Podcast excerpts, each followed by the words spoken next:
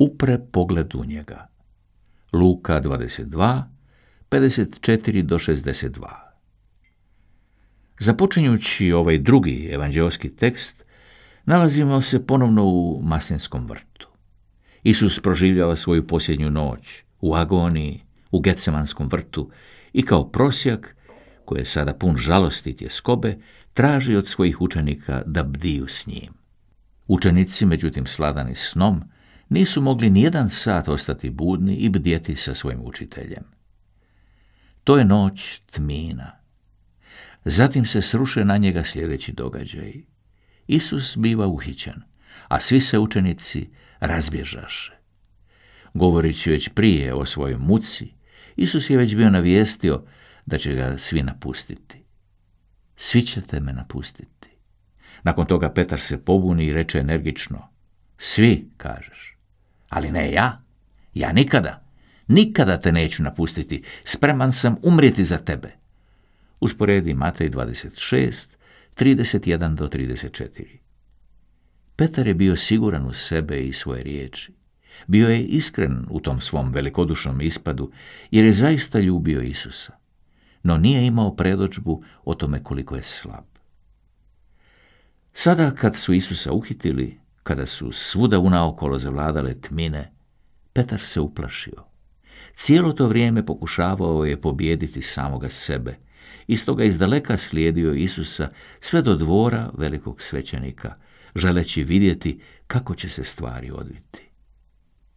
Njegovo srce je slomljeno zbog ovoga što se dogodilo, no zbog toga što ga, kako kažu crkveni oci, prati izdaleka, gdje je siguran, otkriva svoju slabost. Tada, kada ga jedna sluškinja prepoznaje kao jednog od Isusovih učenika, on u strahu da će ga zadesiti ista sudbina kao i učitelja, zanijeće ga.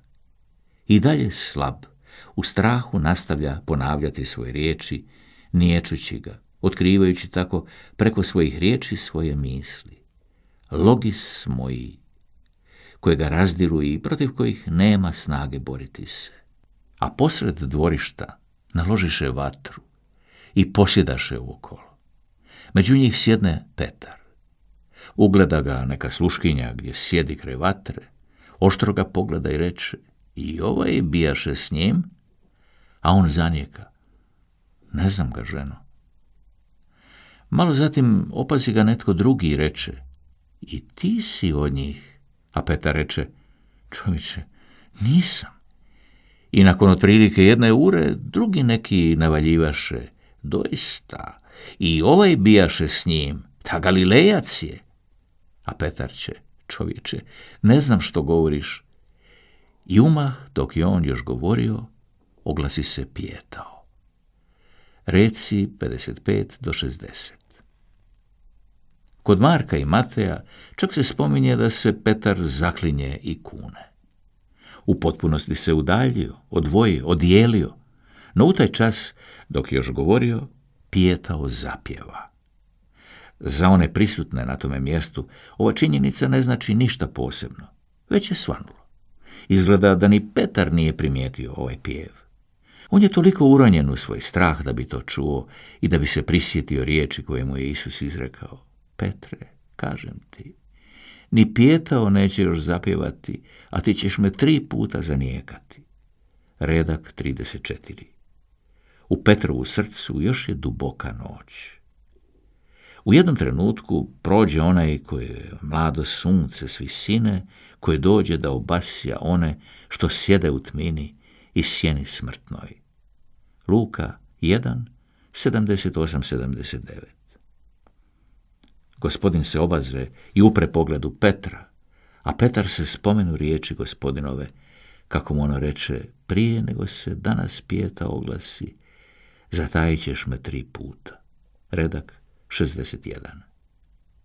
Kakav li je to samo pogled bio? Toliko intenzivan, pun boli i suosjećanja.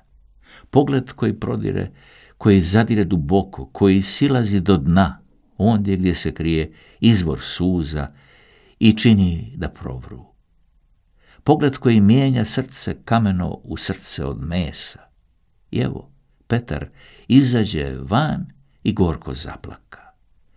redak 62. Plač iskrenog kajanja koji provre iz dubina njegova srca, prvenstveno zbog Isusova pogleda koji je sišao u ovaj bezdan. To je krštenje suzama koje rađa za novi život. U svojoj enciklici Dives in Misericordia Ivan Pavao II. govoreći o križu koristi jedan predivan izraz, kaže da je on kao dodir vječne ljubavi na prebolne rane čovjekove egzistencije. U ovom susretu s Petrom, u zoru Velikog petka, Isus bijaše već prodan za 30 crvrnjaka. Bijaše osuđen na smrt, na križ.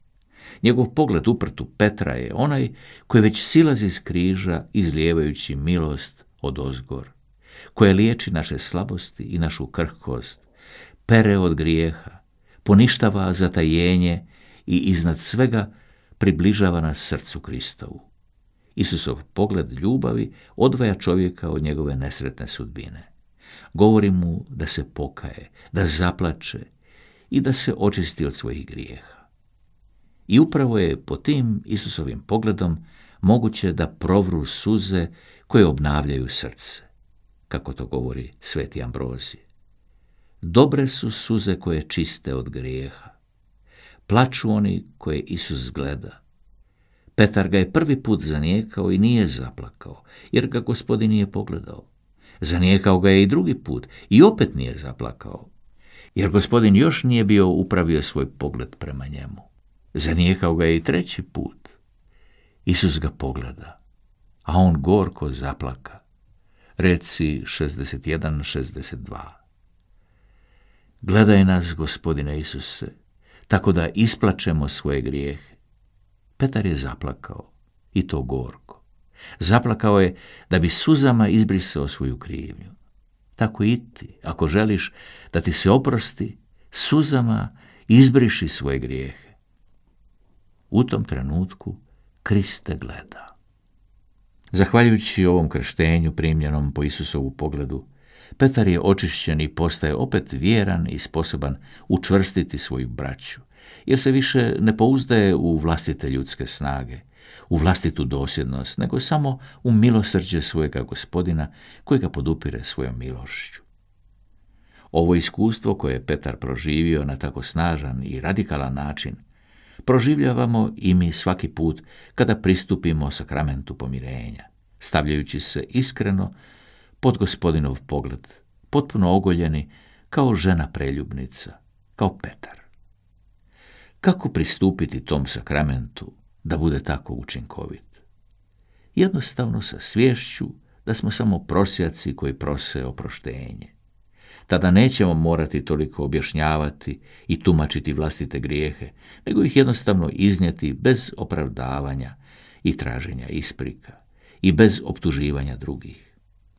Gospodin će tada, vidjevši nas tako siromašne, zaogrnuti nas svojim plaštem milosrđa, zaodjenuti nas svojom nježnošću, ukrasiti bogatstvom svoje milosti, kao što je to učinio otac svojim izgubljenom sinu. Vidjevši da se vraća iz daleke zemlje, potrči mu ususret, odjene mu svadbeno ruho, stavi mu prsten saveza na ruku, posjedne ga za svoj stol. Usporedi Luka 15, 20 do 24. Koliko li smo samo puta bili nevjerni? Koliko imamo grijeha koji su jedna vrsta preljuba, gdje smo se onečistili mentalitetom ovoga svijeta, idolima bogatstva, požuda i moći. Koliko nas je puta naša slabost dovela do toga da riječima i dijelima zaniječemo gospodina Isusa, a ipak milosrđe je Božje beskreno. To trebamo uvijek imati na umu. Sveti Benedikt završava četvrto poglavlje svojega pravila posvećeno umijeću svetosti, dajući nam nepogrešivo oruđe u ruke. Nikad se ne odvajaju od Božeg milosrđa. Milosrđe, kaže Ivan Pavao II, program novog Božjeg naroda. Dives in misericordia, broj osam. Neka milosrđe Božje bude program i našeg života.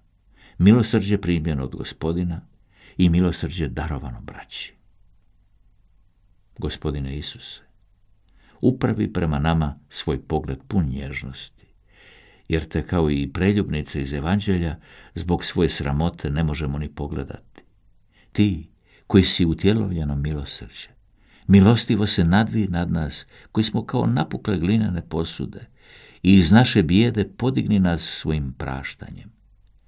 Gospodine Isuse, i mi isto, kao i Petar, zanijekali smo te zbog svog kukavičluka, kao da te nikada nismo vidjeli, kao da te nikada nismo slijedili, kao da nikada nismo s tobom dijelili tolike dane našega života.